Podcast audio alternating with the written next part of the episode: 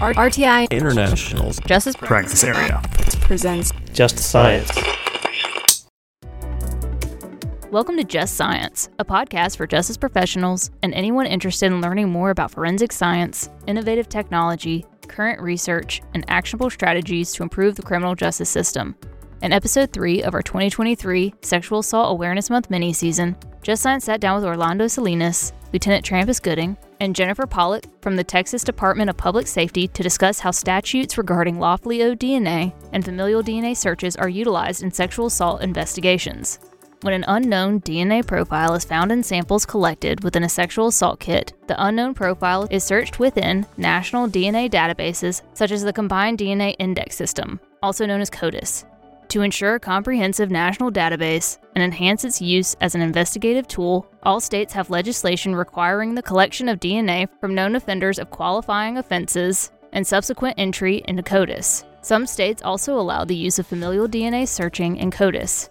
Listen along as Orlando, Lieutenant Gooding, and Jennifer describe how they collect lawfully owed DNA samples, conduct familial DNA searches, and talk about specific cases that were solved by these investigative tools. This episode is funded by the National Institute of Justice's Forensic Technology Center of Excellence. Some content in this podcast may be considered sensitive and may evoke emotional responses or may not be appropriate for younger audiences. Here's your host, Tyler Rabel. Hello and welcome to Just Science. I'm your host, Tyler Rabel with the Forensic Technology Center of Excellence, a program of the National Institute of Justice. April is Sexual Assault Awareness Month, and all month we'll be covering emerging topics in the arena of sexual assault response reform. Today we'll be discussing the importance of DNA and familial DNA searching as it relates to sexual assault response.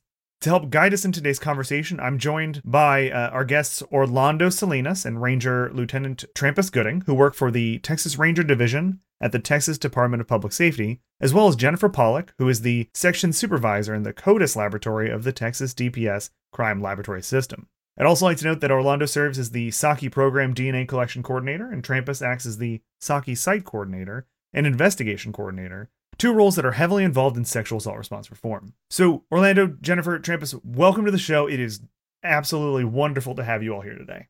Thank you. Glad to be here. Glad to be here. Thank you. Can you each tell us a little bit about yourselves and how long you've been supporting victims of sexual assault by investigating these cases? Uh, let's start with Trampas. So uh, I've been a, a ranger for about 18 years. I've been working investigating cold cases since about 2006. And then for the last three years, I've been part of the SAKI, the Sexual Assault Kit Initiative, grants issued by DOJ and BJA, Bureau of Justice Assistance. Orlando, what about you? Name's Orlando Salinas. I've been with the Department of Public Safety for a little over eight years, and I've worked in the Texas Ranger Division for the last five. I've actually authored the grant applications for both our cold case grant and our expansion of the state DNA database grant. And I've been heavily involved in both of the, the SAKI projects. So it's been about four years working on the sexual assault kit initiative response in one form or another. It's it's been a real honor, and I really want to give thanks to the Texas Department of Public Safety leadership, the Ranger Division leadership, and all those who have supported us along the way. Thank you. Excellent. And Jennifer. I started out my career at DPS in Houston over 15 years ago, working DNA cases and actually processing crime scenes. A lot of my work in my later years in Houston focused around working on any CODIS hits that we would receive on the cases that we actually worked within the lab. In 2019, I took on a new supervisory role within the databasing laboratory here in Austin, Texas. It's actually been very interesting to be on both sides of working with the CODIS database. Marvelous. Thank you all. Once again, it's it's great to to have you all here and to have a, a group with such a varied expertise and perspective so, working for the Texas Department of Public Safety, I'm sure that you all partner with tons of other organizations and other agencies. Could you tell us a little bit about how these partnerships work and maybe how they kind of enhance the case investigations or the work that you do on a on a day-to-day basis? The Texas Rangers and uh, DPS, it's a state agency. So, uh, we provide assistance to local agencies across the state, helping them out with their major investigations. So that partnership is already there. And then this effort with the sexual assaults and sex related homicides, we're just working off that same connection, that same relationship that we've already dealt with a lot of these agencies already built up. Excellent. Jennifer, from the laboratory perspective, is that a similar experience or is it is it a little different? Our entire crime laboratory system works with many law enforcement agencies across the entire state. We do have 16 locations that each cover a certain region of Texas to process evidence. But specifically, the CODIS laboratory that I'm at, we process all lawfully owed DNA samples collected for entry into the database. Perfect. Thank you. Uh, Orlando, anything you want to add? Yes, I'll briefly touch on the fact that as a state agency, we really appreciate the opportunity to partner with law enforcement agencies around the state of Texas. There are over 1,900 law enforcement agencies in the state of Texas. One of the benefits of working for the Texas Department of Public Safety and, and the Texas Ranger Division is that there is a ranger presence in each of the 254 counties in the state of Texas. This has been extremely helpful because these rangers work with the local law enforcement agencies on a regular basis. And so we have been very fortunate to leverage those relationships so that we can share our work on the expansion of the state DNA database by working to collect DNA from individuals who have been arrested or convicted of qualifying offenses. And so we're really spreading that awareness via leveraging those relationships now. That's marvelous. It sounds like those relationships and the way that, you know, everybody can kind of collaboratively work has a pretty significant impact. I'd like to dive in really into the the topic of conversation today, which is DNA in regards to uh, investigating sexual assault cases. So, Travis, could you give us an idea of how important DNA is from an investigator standpoint? It's very important. That's how we're solving these cases is through DNA. Now, with me, my knowledge and experience working cold cases, the latest stats on that were about 20% of all cold cases that were solved with DNA. 8% were solved by, you know, investigative means, the old fashioned way, just getting out interviewing. But when we're dealing with sexual assault cases, majority of them, especially the ones that are in our program um, doing this advanced DNA testing, they're all being solved by DNA. That's marvelous. Jennifer, as a forensic scientist, what are your thoughts? Uh, I believe that developing DNA profiles in a case does open up the possibility of creating a possible investigative lead for a case. Travis, so uh, you said that 20% of the cases are solved with DNA. Am I am I recalling that correctly? There were some old stats that on cold cases in general that only about 20% of cold cases are solved by DNA because a lot of those old cases do not have DNA. A lot of them were the offense occurred before DNA even came around. So if, if you're thinking about the 80s, you might not have the evidence to go back and retest. So that's the numbers I don't know how accurate that is nowadays with what we're doing with the advance in science and this, the technologies that we're using. I don't know how that's affected those numbers. Yeah, that's totally fair. I can imagine between maybe evidence collection practices and how they've evolved since the 80s to now, there's it's probably improved I would I would imagine. Uh, I know that you all are also actively involved in addressing the challenges associated with lawfully owed DNA. So I was hoping we could unpack that a little bit first. Orlando, can you tell us a little bit about lawfully owed DNA and what it is? Absolutely. I'd be very happy to. When when I first heard the term lawfully owed DNA, I was very much in the dark as, as I was not very familiar with that term. In fact, I, I really did not know much about the convicted or arrestee laws in the state of Texas, let alone the nation. With our grant work, we have conducted a statewide census here at Texas using our crime records division with the Texas Department of Public Safety, coordinating with the Texas Department of Criminal Justice and other pertinent agencies to perform this, this census. And what we did is we retroactively looked from 1995 through August of 20 for individuals who had been convicted of or arrested for certain offenses. So I'd like to note that when the Federal Bureau of, of Investigation implemented their combined DNA index system database, known as the CODIS database, states began to develop and implement statutes that outline the qualifying criteria for DNA sample collection for the entities responsible for entering the sample into the database. As I mentioned in Texas, our first DNA laws were introduced around 1995. And at that time, we were considered a convicted offender state. This means that there were only a handful of qualifying convictions very much related to violent crime offenses such as murder. So someone had to be convicted of that violent crime felony offense to be eligible for DNA collection. Here in the state of Texas, our legislature meets every odd year, so biannually. And over the years, we have seen these laws continue to evolve. And over time, we included here in Texas the collection of DNA from individuals who were placed on the sex offender registry, for example. Uh, we've also included individuals who have committed felony offenses who are on adult supervision for their felony offense. And finally, in 2019, Texas became an arrestee state. And so we transitioned from a convicted state to an arrestee state for certain felony offenses. And this was a, a monumental movement in the direction to expand our state DNA database. One of the things that substantiates this collection of these DNA samples, and I really like to, to hit on this, is the Supreme Court case of Maryland v. King, which provided law enforcement agencies with case law that substantiates that collecting a buccal swab is no more invasive than collecting a fingerprint 10 print card. And so that's been very beneficial. So when we talk about lawfully owed DNA, we're really focusing on, on identifying individuals who were convicted of or arrested of a qualifying offense. But for whatever reason, the sample was missed, it was not collected, or it was rejected. Uh, I can imagine that, you know, having a, a broader criteria through which you can collect has a positive impact. But on the flip side, there, how does failure in collecting these samples impact sexual assault cases? That's an excellent question. And I'm currently in the process of writing a paper to detail how we performed our census.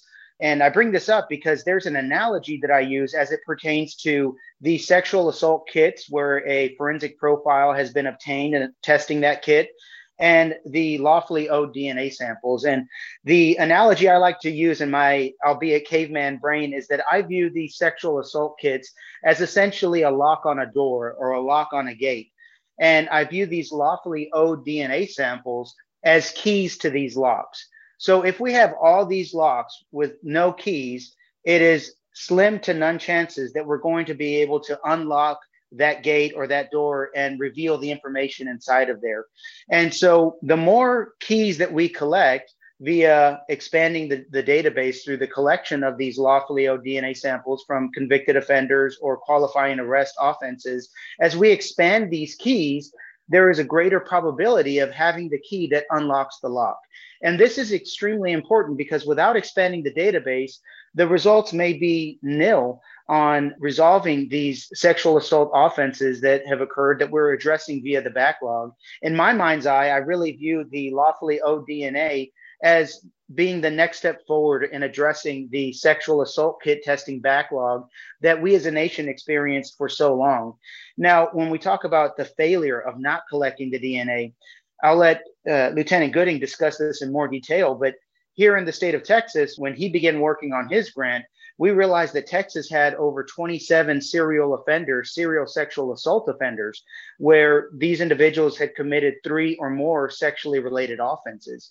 And so we posit that if we have expanded the DNA database, it may lead to a more prompt resolution in the identification of these perpetrators, which would then enhance public safety at large, which is why it's so paramount that we collect these DNA samples as much as possible when possible. Trampas, is there anything you'd like to add about the use of lawfully owed DNA or maybe even uh, how it would impact investigating these, we'll say, serial assaults? Like anything, I mean, the, the CODIS database, it's only good as the data that's in it.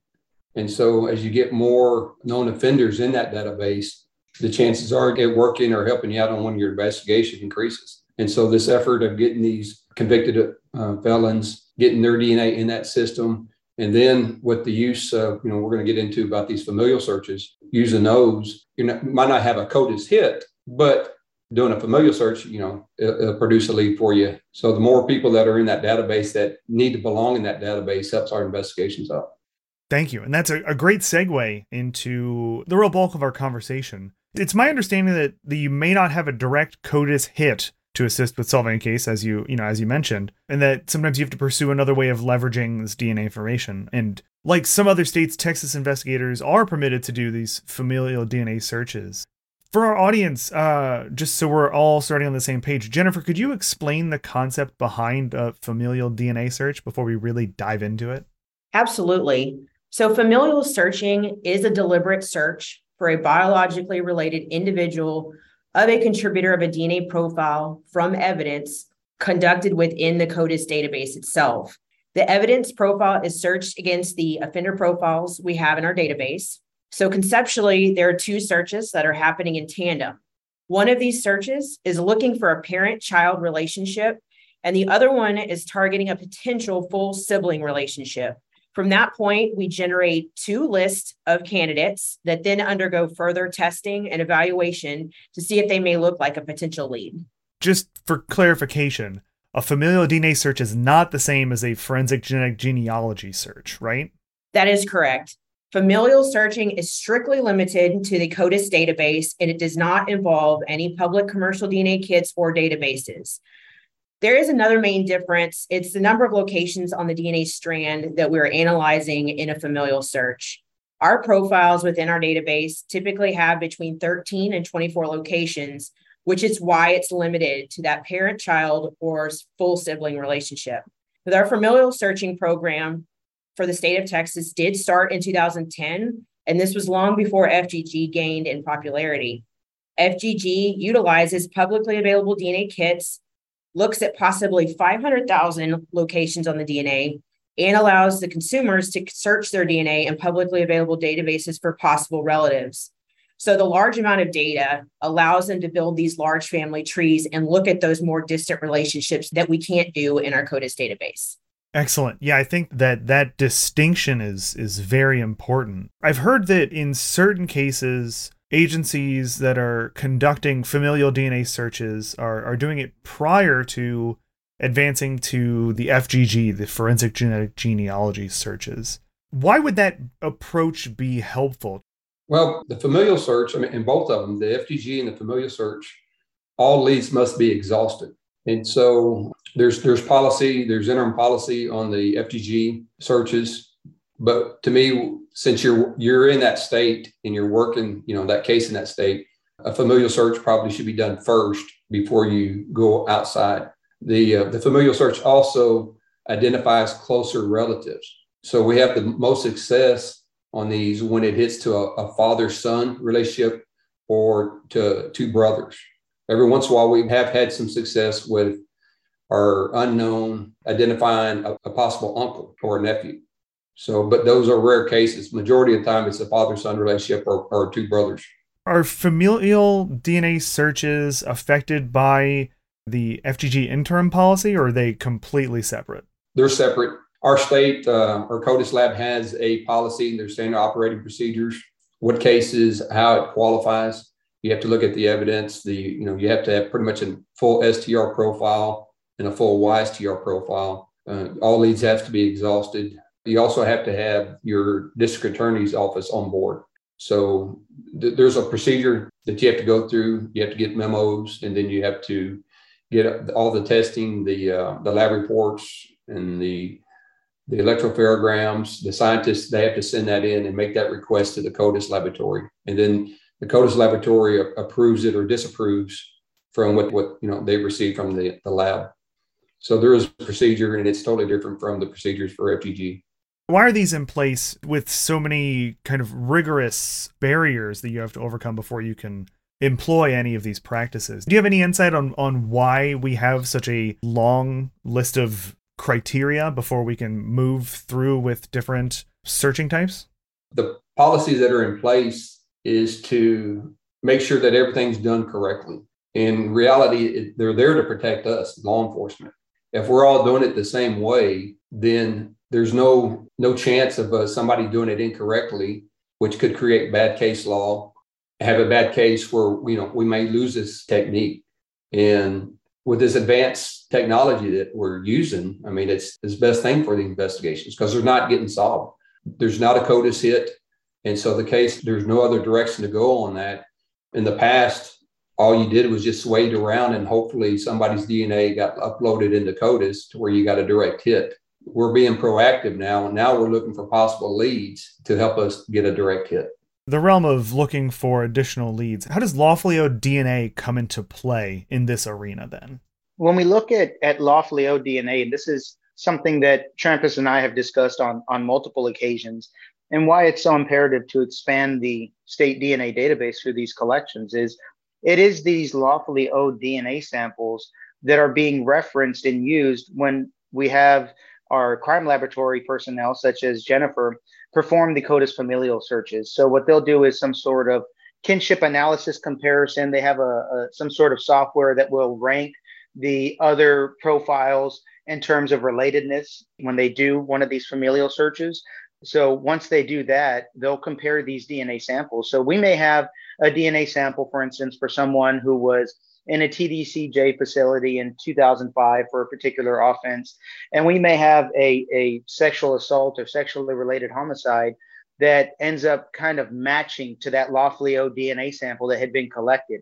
And although they, they may not be the exact fit, as Trampas alluded to in one of the cases he's seen, that that may tell us, hey, this one forensic profile from this sexually related homicide or sexual assault is matching to this person who was in a TDCJ prison. So it's most likely an uncle, a father, a son, a grandfather, uh, something in, in that terms of relatedness, which then helps the investigator do some more research into the family and where people were during the time period the the crime that occurred. So as with anything else, this familial search, if it does generate a lead, it is just that a lead. It still requires extensive investigative research.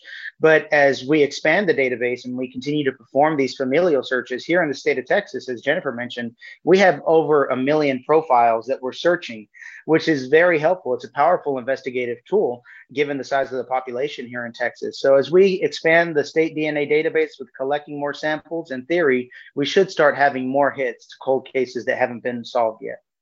Orlando, uh, that's excellent. Thank you. Can you share like a, a, case example of when this lawfully owed DNA was important? Do you have any anything that comes to mind? Absolutely. One of the early success stories that we had when we expanded here in the state of Texas to becoming an arrestee state happened when an individual by the name of Andy Castillo was arrested in McLennan County, Texas, back in January of 2020.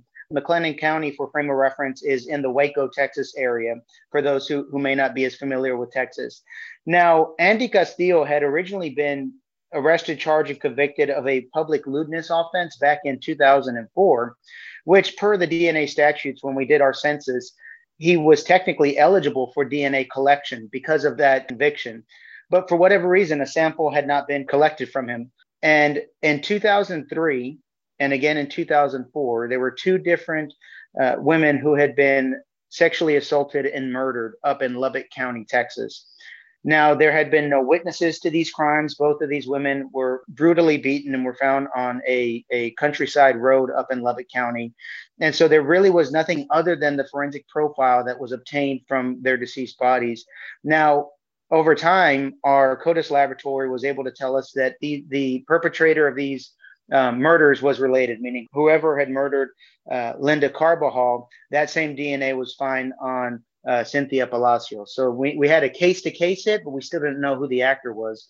So flash forward to Andy Castillo's arrest in January 2020. Thankfully, McLennan County Sheriff's Office collected Andy's DNA upon his arrest there in McLennan County. And within just a few months, we realized a CODIS hit to the bodies of Cynthia Palacios and Linda Carbajal from Andy Castillo's DNA. And so that was provided to the investigators through interviews with Andy Castillo. He, he did admit to what he had done to murdering those two women. He was awaiting trial when he died in custody in uh, August of 2021, I believe he's no longer with us. But it was just a, a prime example of how collecting this ODNA may help resolve some of these cold cases. Because as I mentioned, Andy Castillo had been convicted of that offense in 2004 had kind of been stopped by law enforcement and in and out of the criminal justice systems all the way up through 2020 but just samples continue to be missed from him and so we don't know if there's any other offenses out there perpetrated by him but the sooner we collect these samples and get them into the database hopefully the quicker we can uh, bring protection to the citizens of texas and, and the united states of america by filing these violent offenders lawfully DNA really, really comes to shine in this space. So I want to shift gears slightly here. Are there any special procedures, um, maybe in the, in, let's say in the crime lab? Uh, Jennifer, do you have any insight on that? Yes, I do. So the request must be initiated from the investigator or the DA's office to the DNA casework laboratory that developed the evidence profile. From that point, the casework laboratory presents the formal search request to our CODIS laboratory. Generally, the case must satisfy several requirements. The first one, the case needs to be a serious crime, and the profile developed is from evidence that is believed to be linked to the putative perpetrator. The DNA profile must be good quality. It must be searching at the national level of CODIS and originates from one individual. The next thing we need is to have a case summary and this in a joint statement from the law enforcement agency and district attorney's office that all investigative leads have been exhausted and the case will be prosecuted. Finally, we will need additional testing from the casework laboratory on the evidence. YSTR testing must be performed on the male evidence profile. This testing is specific to the Y chromosome, and we use that male testing to confirm lineage if we develop an investigative lead. Thank you. It sounds like there's a, a pretty robust procedure uh, in place to to conduct these searches. So, Jennifer, after all of these um, requirements have been fulfilled and it moves forward to a familial search, can you share with us maybe an example of a, a success you've had that included a familial DNA search? So, we actually did have an out of state familial search request from Colorado. Between 1978 and 1981, there were four sexually motivated homicides. Their crime laboratory was in the process of pursuing FGG and they kept hitting several dead ends. They did have reasonable belief through their research efforts that there were several ties back to Texas. That's why we agreed to take an out of state search request. We were able to provide an investigative lead in the case, but unfortunately, the suspect was deceased after he committed suicide in jail after being arrested for shooting and killing a police officer at a traffic stop in 1981. His body was exhumed to explore this familial search lead. So for me personally in my in my career, this was a great example of teamwork across agencies and states. I do really appreciate, you know, that interstate support and these multiple approaches and everybody working together, this collaborative effort. I think it's it's excellent. Trampas, what about from your perspective? Have you had any any big successes that that um, kind of operate in this familial DNA search arena? Since we've started this, doing these regularly, we've had five leads and developed. And then uh, right now we're working on one uh, that was uh, started last month. And so it's still in the process. It looks like we identified a possible uncle who was a known offender. And so we're looking at for his nephew. So that's in the works, but uh, the one previously was related to five sexual assaults that occurred back in the mid 90s, uh, late 90s. Four of them occurred in the Houston area, and one of them occurred over in the uh, Louisiana. And so these were all case to case hits, and they didn't know who the suspect was or anything. So we performed a familial search probably around July last year, and uh, that search identified two possible leads so it provided two known offenders.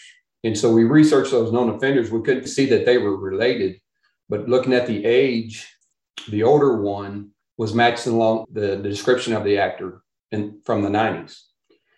The other one was he, he was actually too young to have committed those offenses. So, being investigators, we're kind of, you know, okay, we got these two uh, persons who might be related, but they're both related to our unknown. And we figured it out that the younger person was probably the son of our unknown offender, and then the older known offender was a brother twin. So, researching the brothers, we identified uh, a guy that was, think he he became deceased in 2020, but in 2019 he had a uh, he was arrested for DWI, and it was his second offense. And the investigating agency um, they collected a blood sample to be tested for toxicology for you know for alcohol. And so they collected that, submitted to the lab, but the lab never tested it. And then a few months later, he got involved in a motorcycle accident and became deceased from that accident. So as we were researching him, uh, we identified, hey, this lab still has this uh, specimen. See if we can get it, and instead of doing toxicology, see if we can do DNA testing on it. And so the lead investigator was able to get that specimen, get it tested, and then it came back to 100% match. So that cleared up five sexual assaults right there. In these situations, you know, like when CODIS doesn't provide as much investigative information as we need, it sounds like you know the the familial DNA search could be the next best step. Is that fair to say that maybe familial DNA might be the way to go in some situations? Yeah, I mean, if it qualifies, so and, and that's the big thing is, is making sure that this this specimen qualifies for familial search. Some of them do not, and so uh, if they don't, then we have to figure out another investigative uh, way to try to get a possible lead. But if they qualify, then yes, uh, you know, because our database we have over a million offenders in there, so you know there, there's a good chance that you might identify a known family member to that specimen.